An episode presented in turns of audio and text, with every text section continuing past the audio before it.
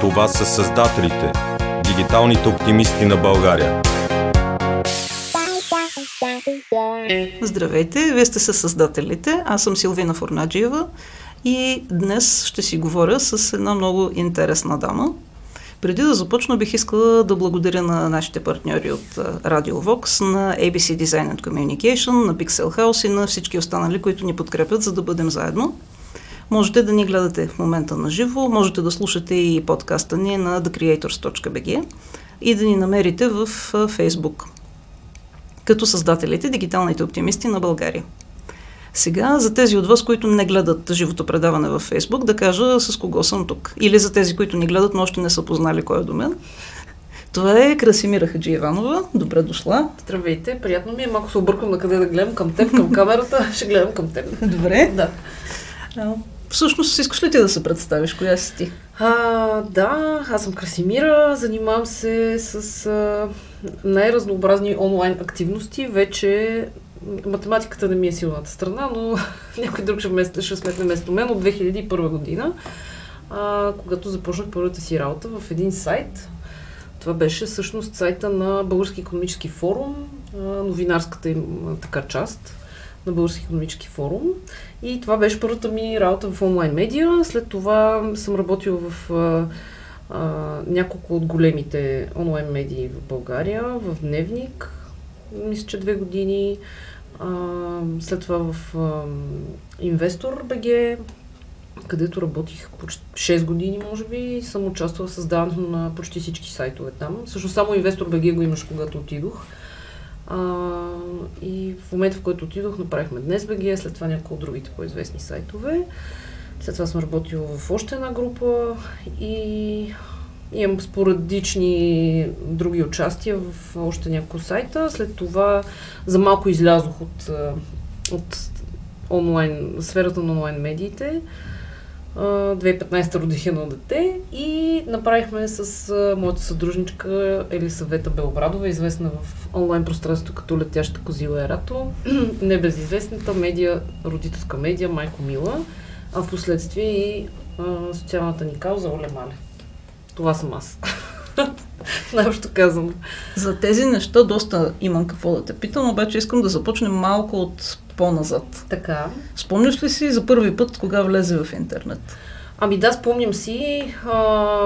Моята майка 90-те години, не помня точно в коя част от 90-те, работеше в тогавашния, се наричаше Национален комитет за УНИСЕФ в България. То беше само едно нещо като представително бюро на УНИСЕФ в България. Имаше 4-5 човека и те като, нали, представители на организация към ООН имаха, според един от първите хора в България, като имах интернет.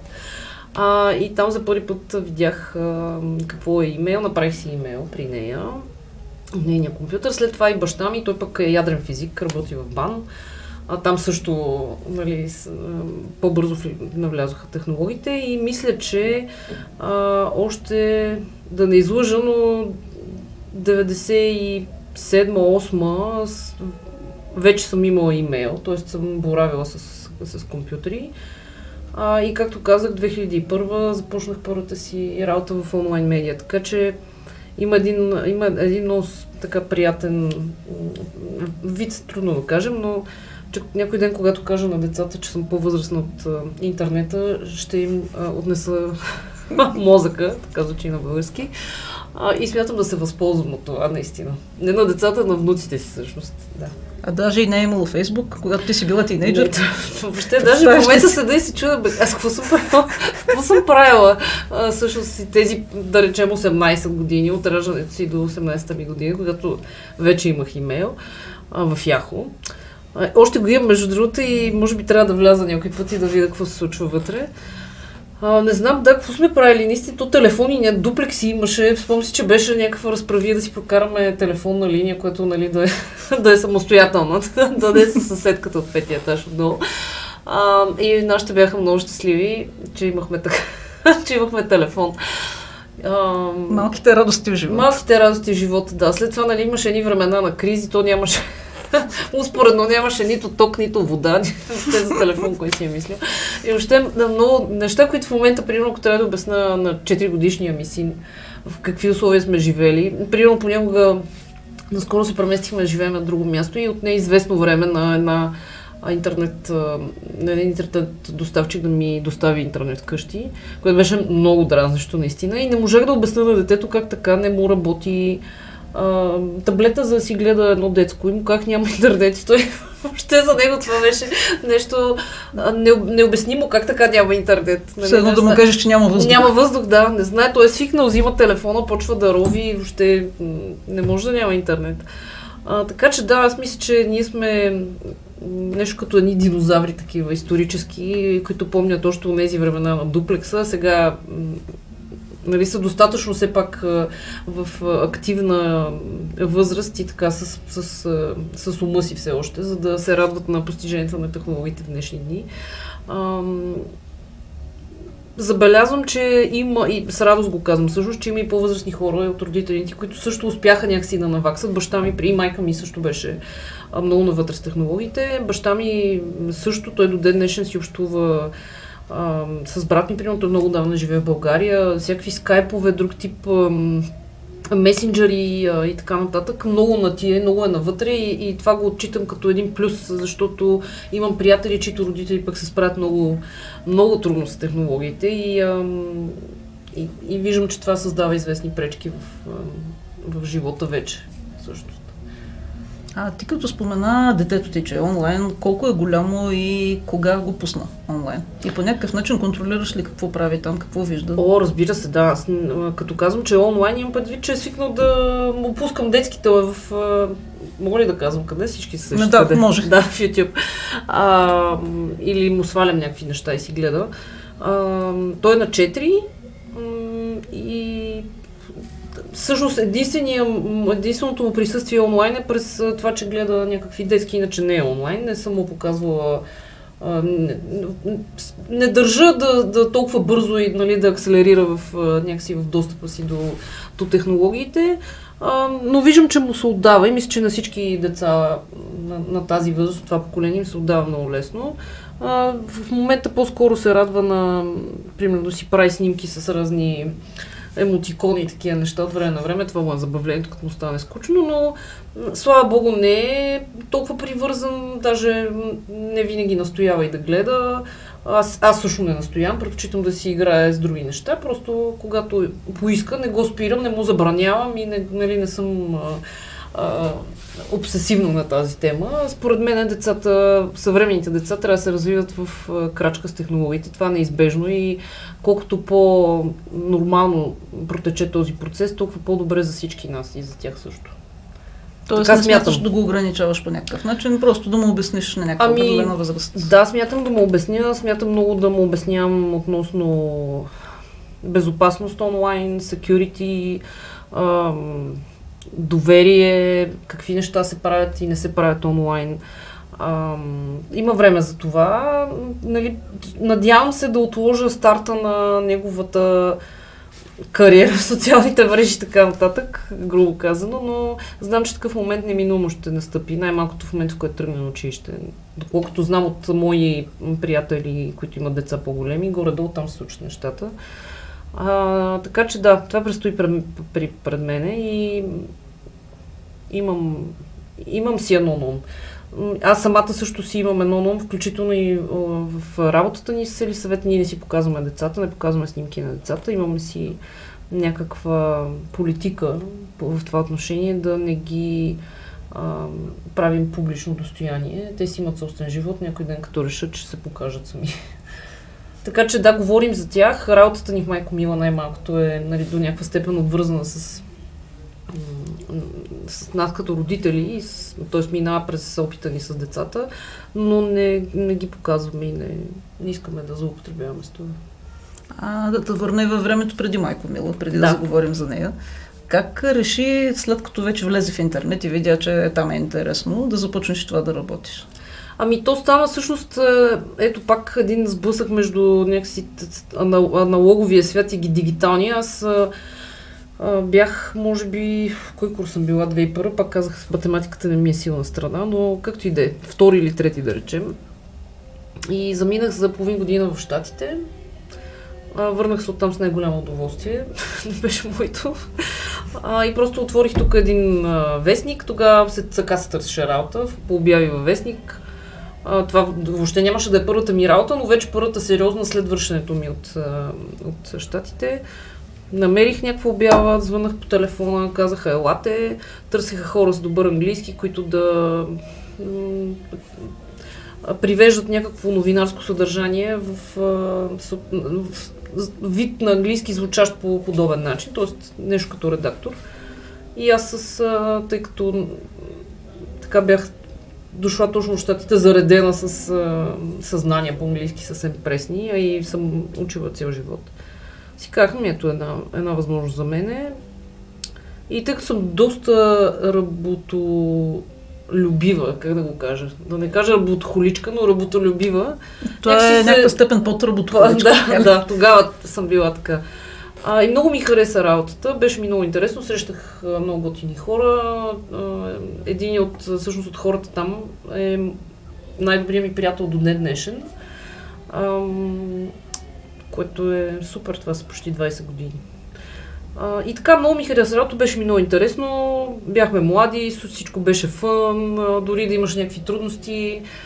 Занимавахме се с нещо, което нито един от моите приятели не правеше. Никой няма да... Сумати хора около мене дори не бяха чували за имейл, за компютъри, какви сайтове въобще, как качаш и къде, въобще някакво... Какво е това сайт? Въобще какво е това нещо, да.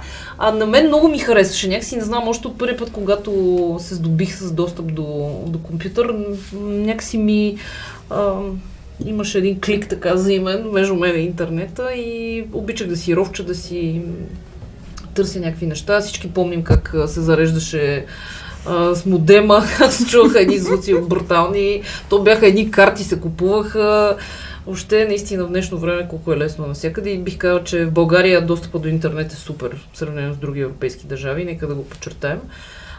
И така, оттам започна всичко. След това отидох в една друга онлайн агенция само за един месец. Това вече може би 2003 година.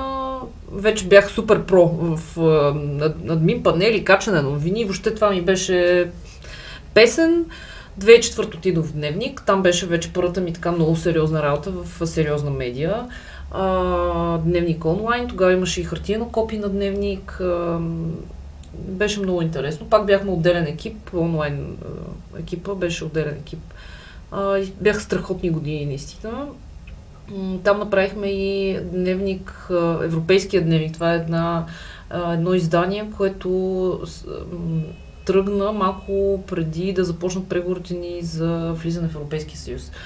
И това беше наистина страшно къртовски труд по създаването му, защото вътре трябваше да има цялата необходима информация, така че хората да разберат какво значи преговорни глави и така нататък. И наистина беше много сложно, сега като връщам лента назад и срещам викам, гледай, какви неща сме правили. Седели сме до понощите, дежурства, събота, неделя.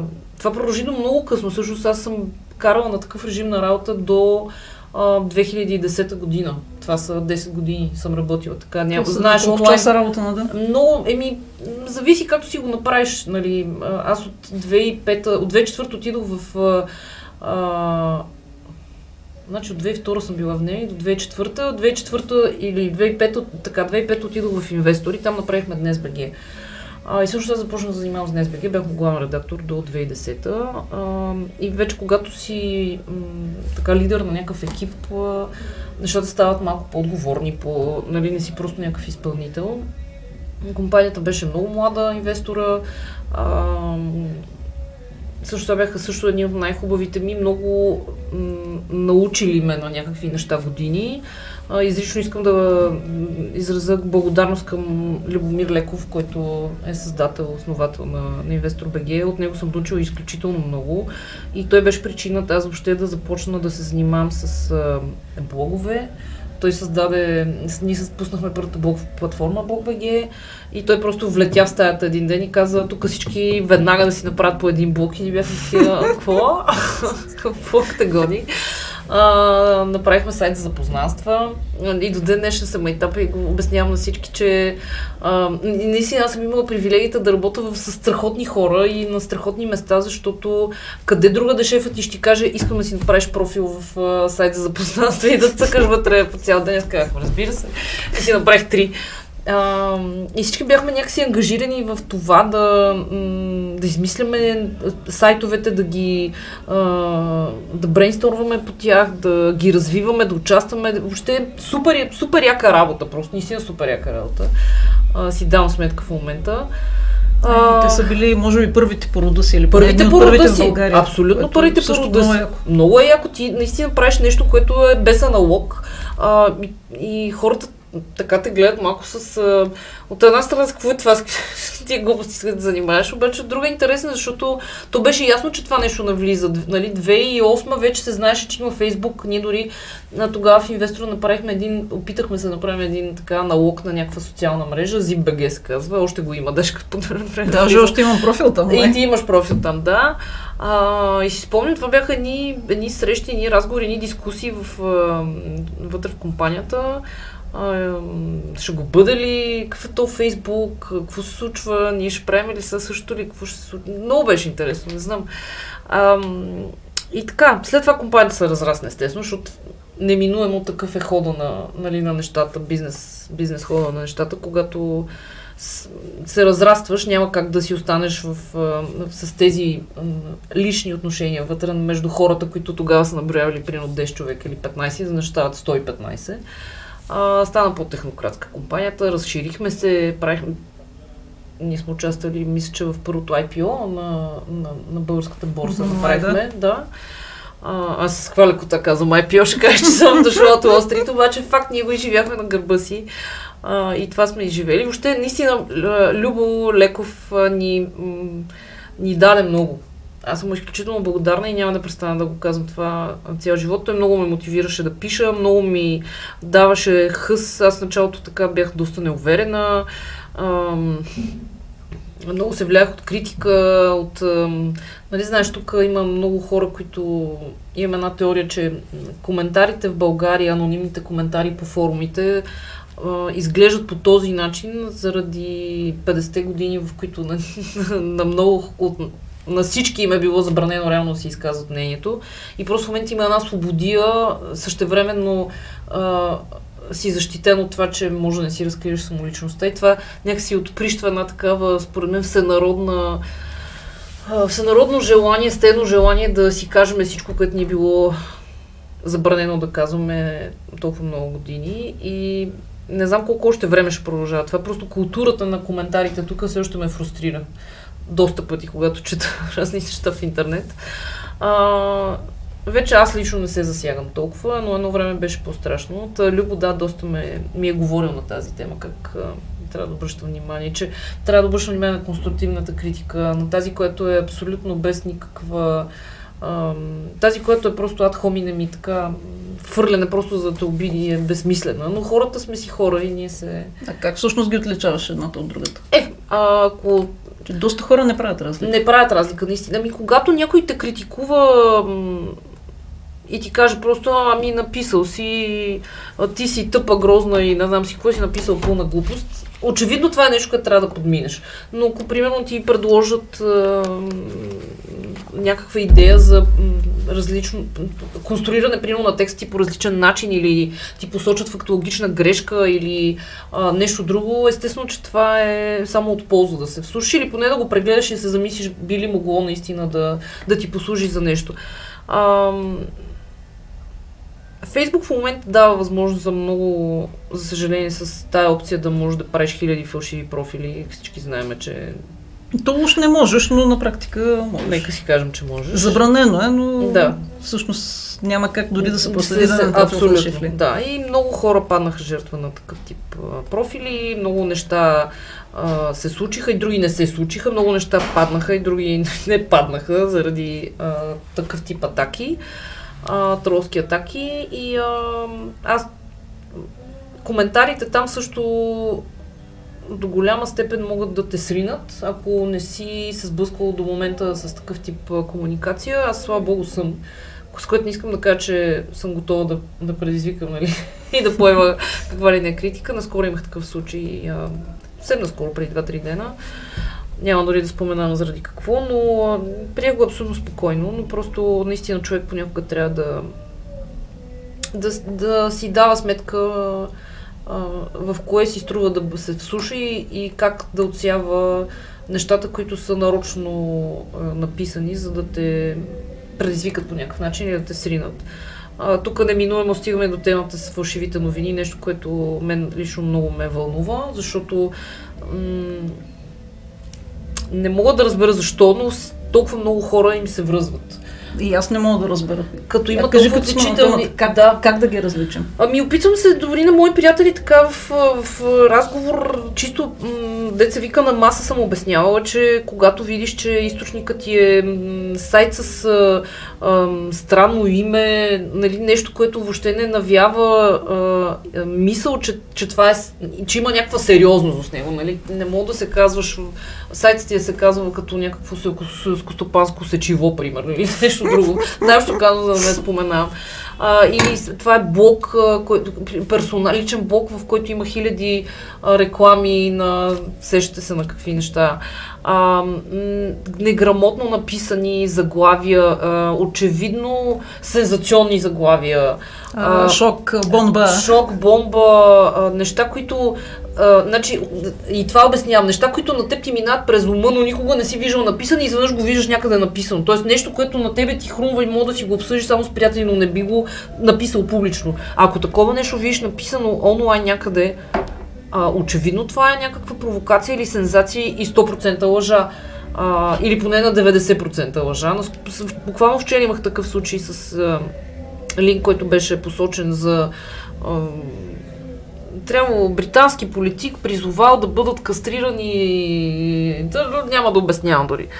И е въпрос наистина на един сърч да потърсиш името на този човек, казва ли го е това нещо, как се е развила историята, естествено се оказа, че е пълна лъжа и че дори да го е казал, той се отметнал преди, извинил се, това е станало преди 6 години, примерно въобще не е в тази конотация, в тази връзка.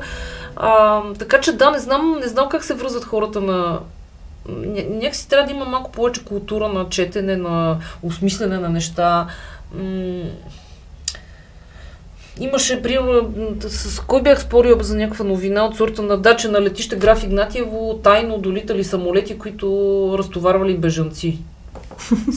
Нали, ти ако имаш някаква капка здрав разум, ще ти кажеш, това е летище Граф Игнатиево там, нали, НАТО бази, неща, как тайно кацат самолети, как пренасят, в смисъл, не може...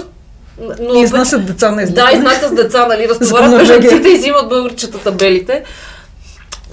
Не знам, някакси, ако имаш уклон да вярваш конспиративни теории, нали, да искаш да си обясняваш развоя на нещата на този свят по другия начин, не по разумния, логичния и практичния начин, какъвто е нормалния, нали, защото в крайна краща много често най-просто истината е най-просто нещо, нали, или обратното, най-просто нещо е истината, най-обяснимото. Но ти предпочиташ да търсиш под вола теле и да вярваш конспирации, тогава е малко по-трудно да обясниш на такъв човек защо не трябва да вярва на такъв тип новини. Той ако си има уклон да си вярва на тези неща, по-дълбоко трябва да се дълбае, така да го кажем. Да те питам и за по-светлата страна на това явление, като повод за това използвам един въпрос, който получихме в Фейсбук страницата ни, който беше малко така по-общо зададен, а именно да кажи за онлайн активизма.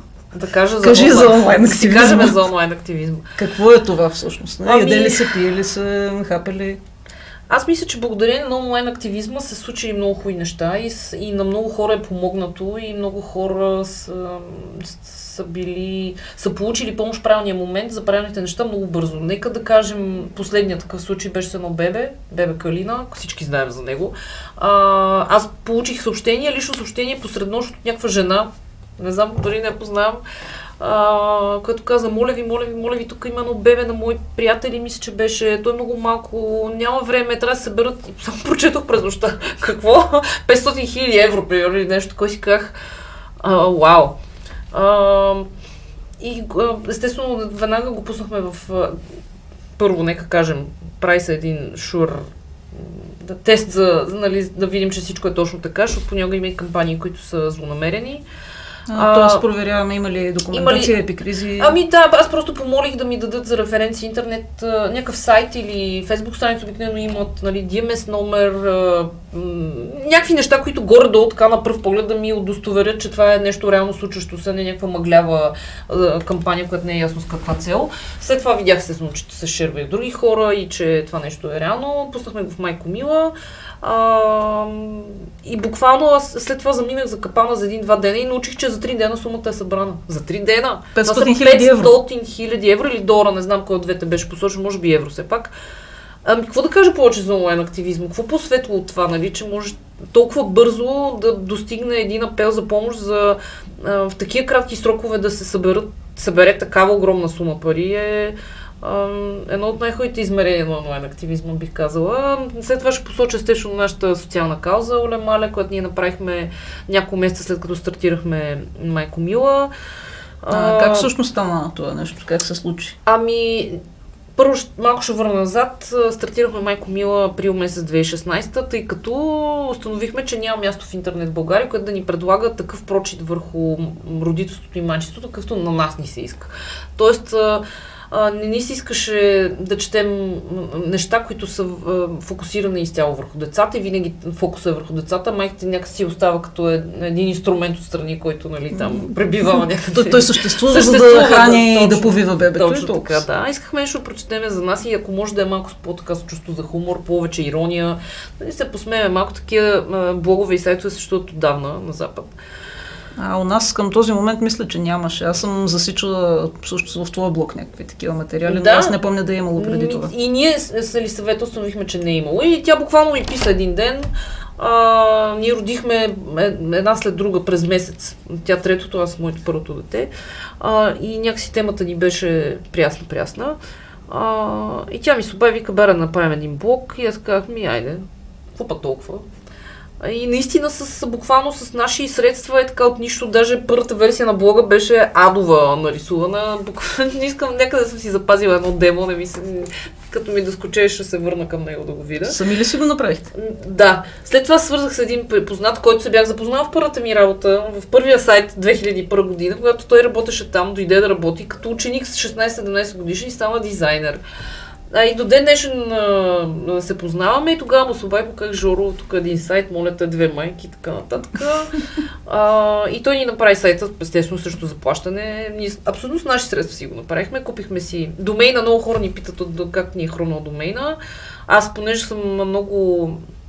имам страхотна памет и спомня, че това беше един ден, в който се Елисавета бяхме на улицата и тя като, добре, айде, давай, трябва да измислиме някакво име. Аз викам, първоначално всъщност искахме да го кръстиме Ебас и майката, само че решихме, че от рекламодателска гледна точка не е много умно, защото никой няма да иска да рекламира при нас. А всъщност това описва най-добре цялата ситуация около децата. И аз казах, добре, айде да го кръстиме какво мяра Майко Мила. И тя супер, айде такова, регистрирахме, но нямаше Майко Мила. И така тръгна Майко Мила, всъщност купихме си един хостинг и на 13 април 2016 клети с две бебета под ръка. Бяхме написали 6 текста общо и ги пуснахме. Колко малки бебета? На годинка. На годинка бяха и двамата. И пуснахме сайта и то стана някакво нещо невероятно, смисъл, наистина не очаквахме така реакция. Щупи се сайта 3 пъти, за да не падна и си спомня, че Елисавета, защото аз бях вкъщи с малкия, а тя беше навънка, тя търчеше по някакви офиси, непрекъснато надграждаше хостинга през 2 часа, наистина. В смисъл, изчерпваше се лимита, изчерпва си накрая в рамките на един ден минахме на виртуален сървър, наш си, не знам как точно се нарича, наш си сървър, да. А как стана това всъщност? Ами просто много хора започнаха четат, оказа се, че е ниша, която е била дупка, нямало е такова нещо. Просто ние написахме няколко текста, пуснахме ги, смешни, в наш стил. Майчески неволи, глупости някакви. Не сте планирали някаква кампания? Просто се случи органично цялото? Абсолютно органично. Казахме, ето, аз съм Красимира, аз съм Елисавета, това е нашата страничка Майко Мила, това са първите ни 3 статии, заповядайте. И сайта се щупи. Много е странно, наистина. За първия ден имахме 3000 лайка, никога няма го забра на страницата ни. Страницата Майко Мила първи ден имаш 3000 лайка във Фейсбук. И така и това продължи следващите месеци. естествено, когато резултатът е такъв, той ти дава, нали, то се връща някакси енергията и ти започваш много да се мотивираш да правиш неща. След това веднага направихме една много малка кауза, ми се искаше на мене за размяна на дрежки, бебешки дрехи. Обявихме го в сайта, почнаха да пращат от цяла България дрехи, такива, които са умалели. Направихме един базар, след това се включихме в София Диша, след това супер успешни бяха. През цялото време, естествено, нашето внимание е било насочено към жените. Ние сме феминистки проект, естествено. Жената ни е на първо място, нейните емоции, нейните преживявания, нейните трудности. Покрай смешното и иронията и, нали, всичките злободневни неща, които обсъждаме, искахме да прокараме и ги прокарахме, и сериозните теми.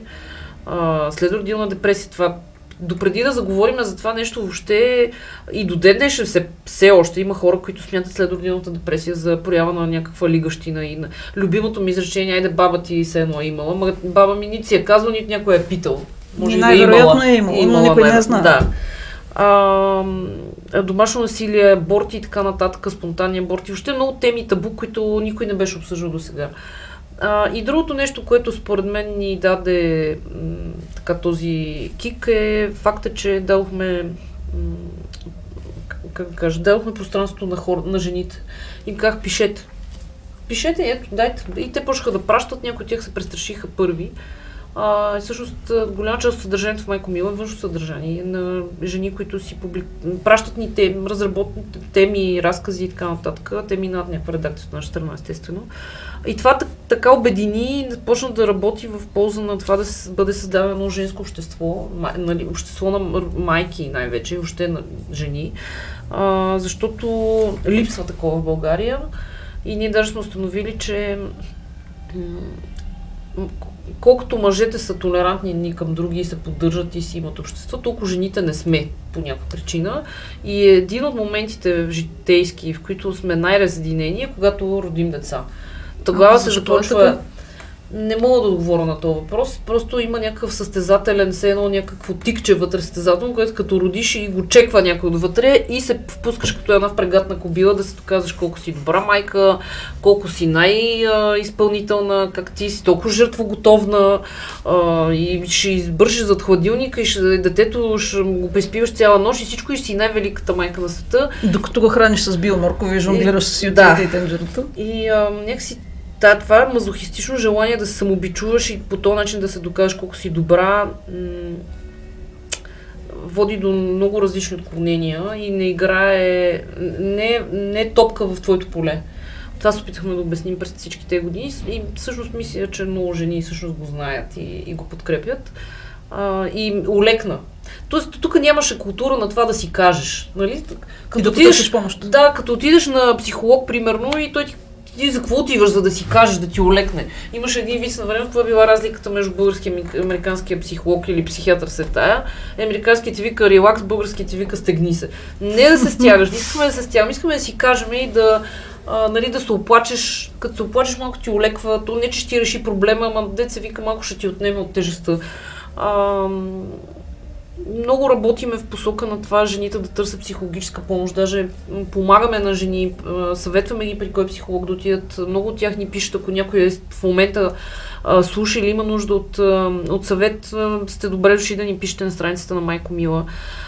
И така, с тази идея в главата за, нали, да сме в подкрепа на жените в България, в един момент се замислиме коя е най-уязвимата женска общност в България. И отговор като че и сам ни намери, защото в този момент имаше някой от протестите на майките на деца с увреждания, пореден национален. И първоначално не разбирахме точно какъв им е проблема и си казахме: дай да се запознаем с някои от тези жени. И влязохме в някои групи техни.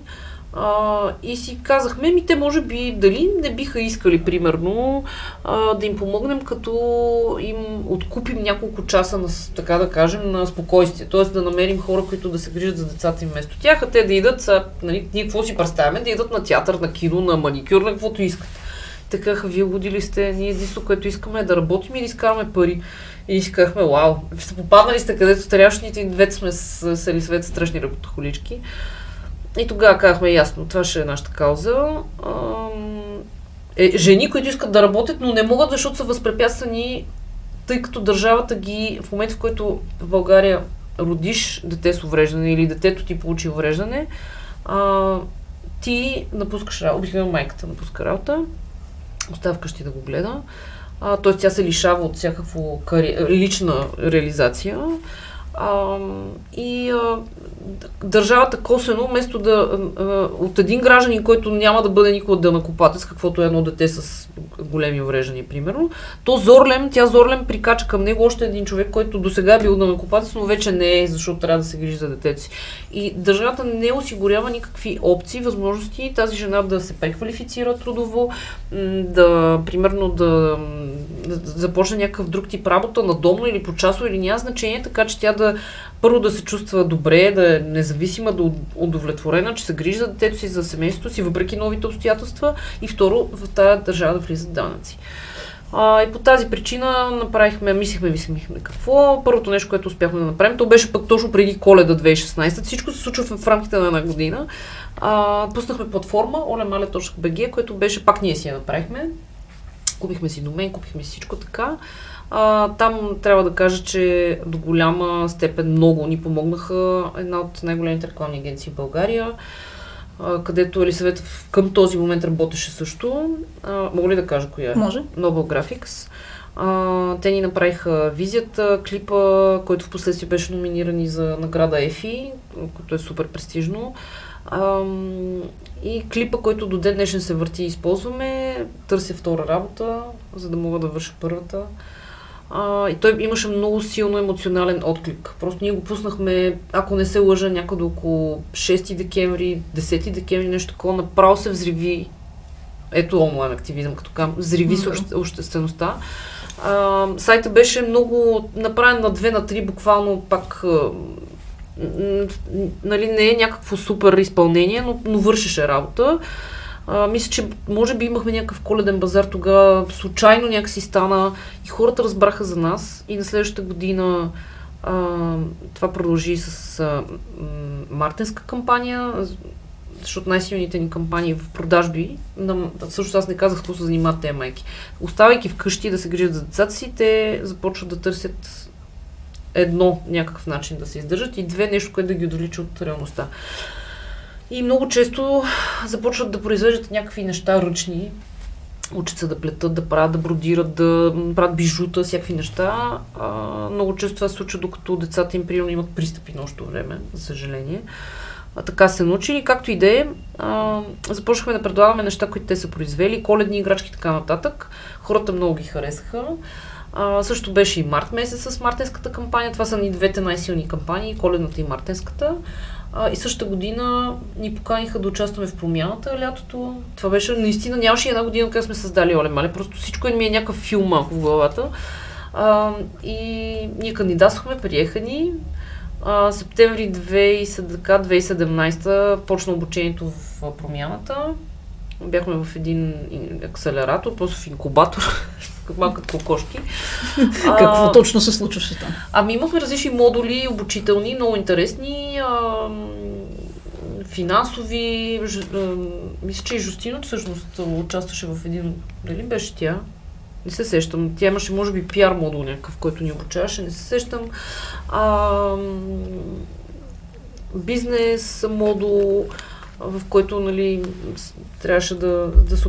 Интересно при нас беше, че ние вече имахме развит продукт, бранд, всичко, просто трябваше да го развием и да стане устойчив и да успеем да лавираме с цялата тая енергия и с това скалиране, защото нещата в един момент почнаха да излизат от контрола, ние бяхме сами двете и ти няма как да поемеш тази топка, която върви срещу тебе от хора, примерно, които казват, искаме да купим това, искаме да купим това, искаме такова, поръчваме 1000 мартенци, 100 000 играчки и ние обясняваме, това не е фабрика, нали, няма поточна линия. До ден днешен имаме, трябва да го обясняваме това нещо, това са примерно 5 майки, които седат и ги шият на ръка тези неща. Това не е завод за коледни играчки. И трябваше да се научим да управляваме целият този процес. И минахме един финал, два финала и накрая отидохме на големия финал, който е детски и с възрастно жури. С детско жури и с възрастно жури. Това беше февруари 2018. 12 февруари, ако не се лъжа. Супер натоварващ ден. Просто беше... Не знам, и бяхме се изприщени с Елисавета просто. И вечерта на церемонията всъщност разбрахме, че ние сме победители, което беше супер вълнуващо. Доскоро седеше даже един такъв като стиропорен огромен чек, на който пишеше сумата в къщи. На стената го бях облегнала.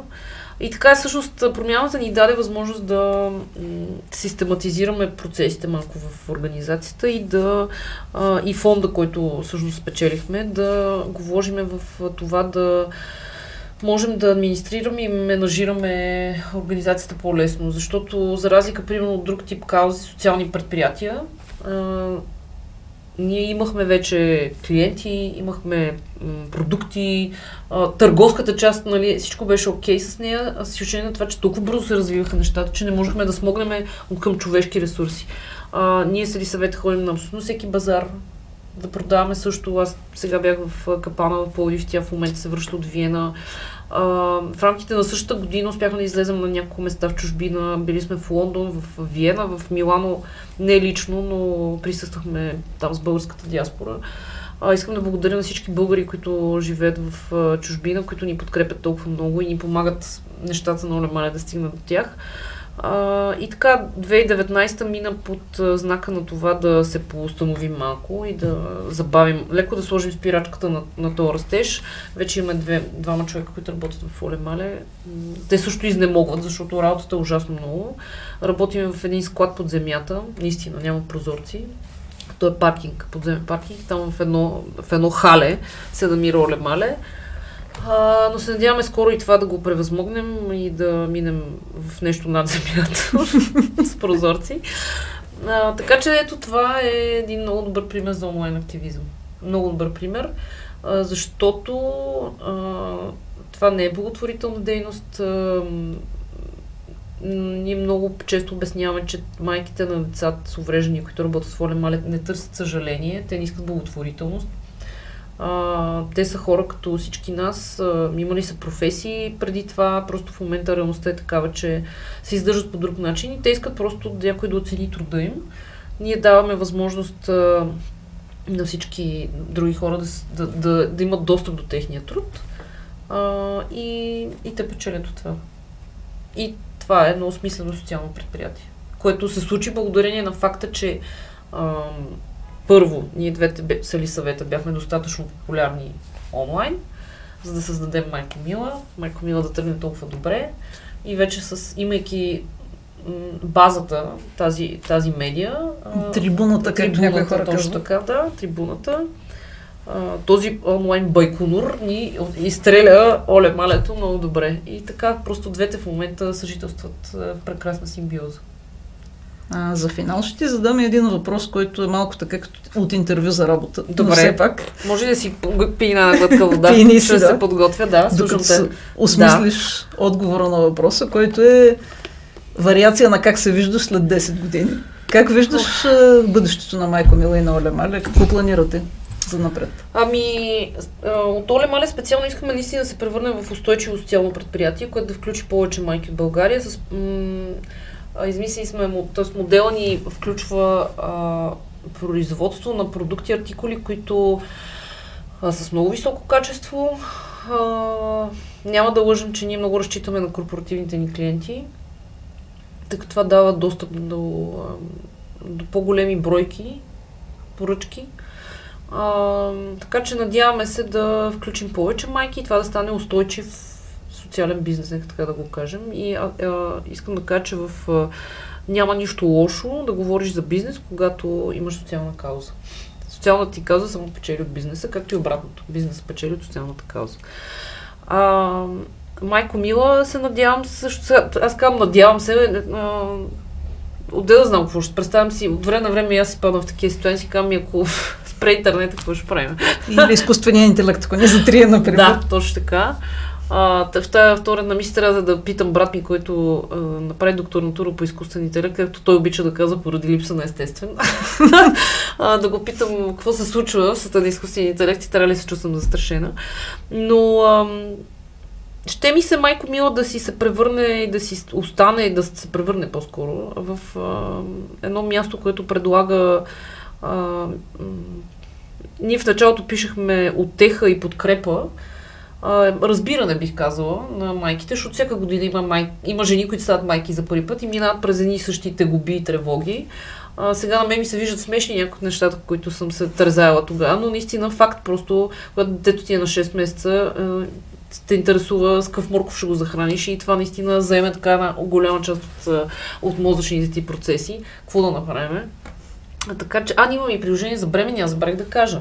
Имам мобилно приложение за бремени, майко била бременна съм, опитахме се да насочим абсолютно практично, там няма сарказъм, ирония и такива неща.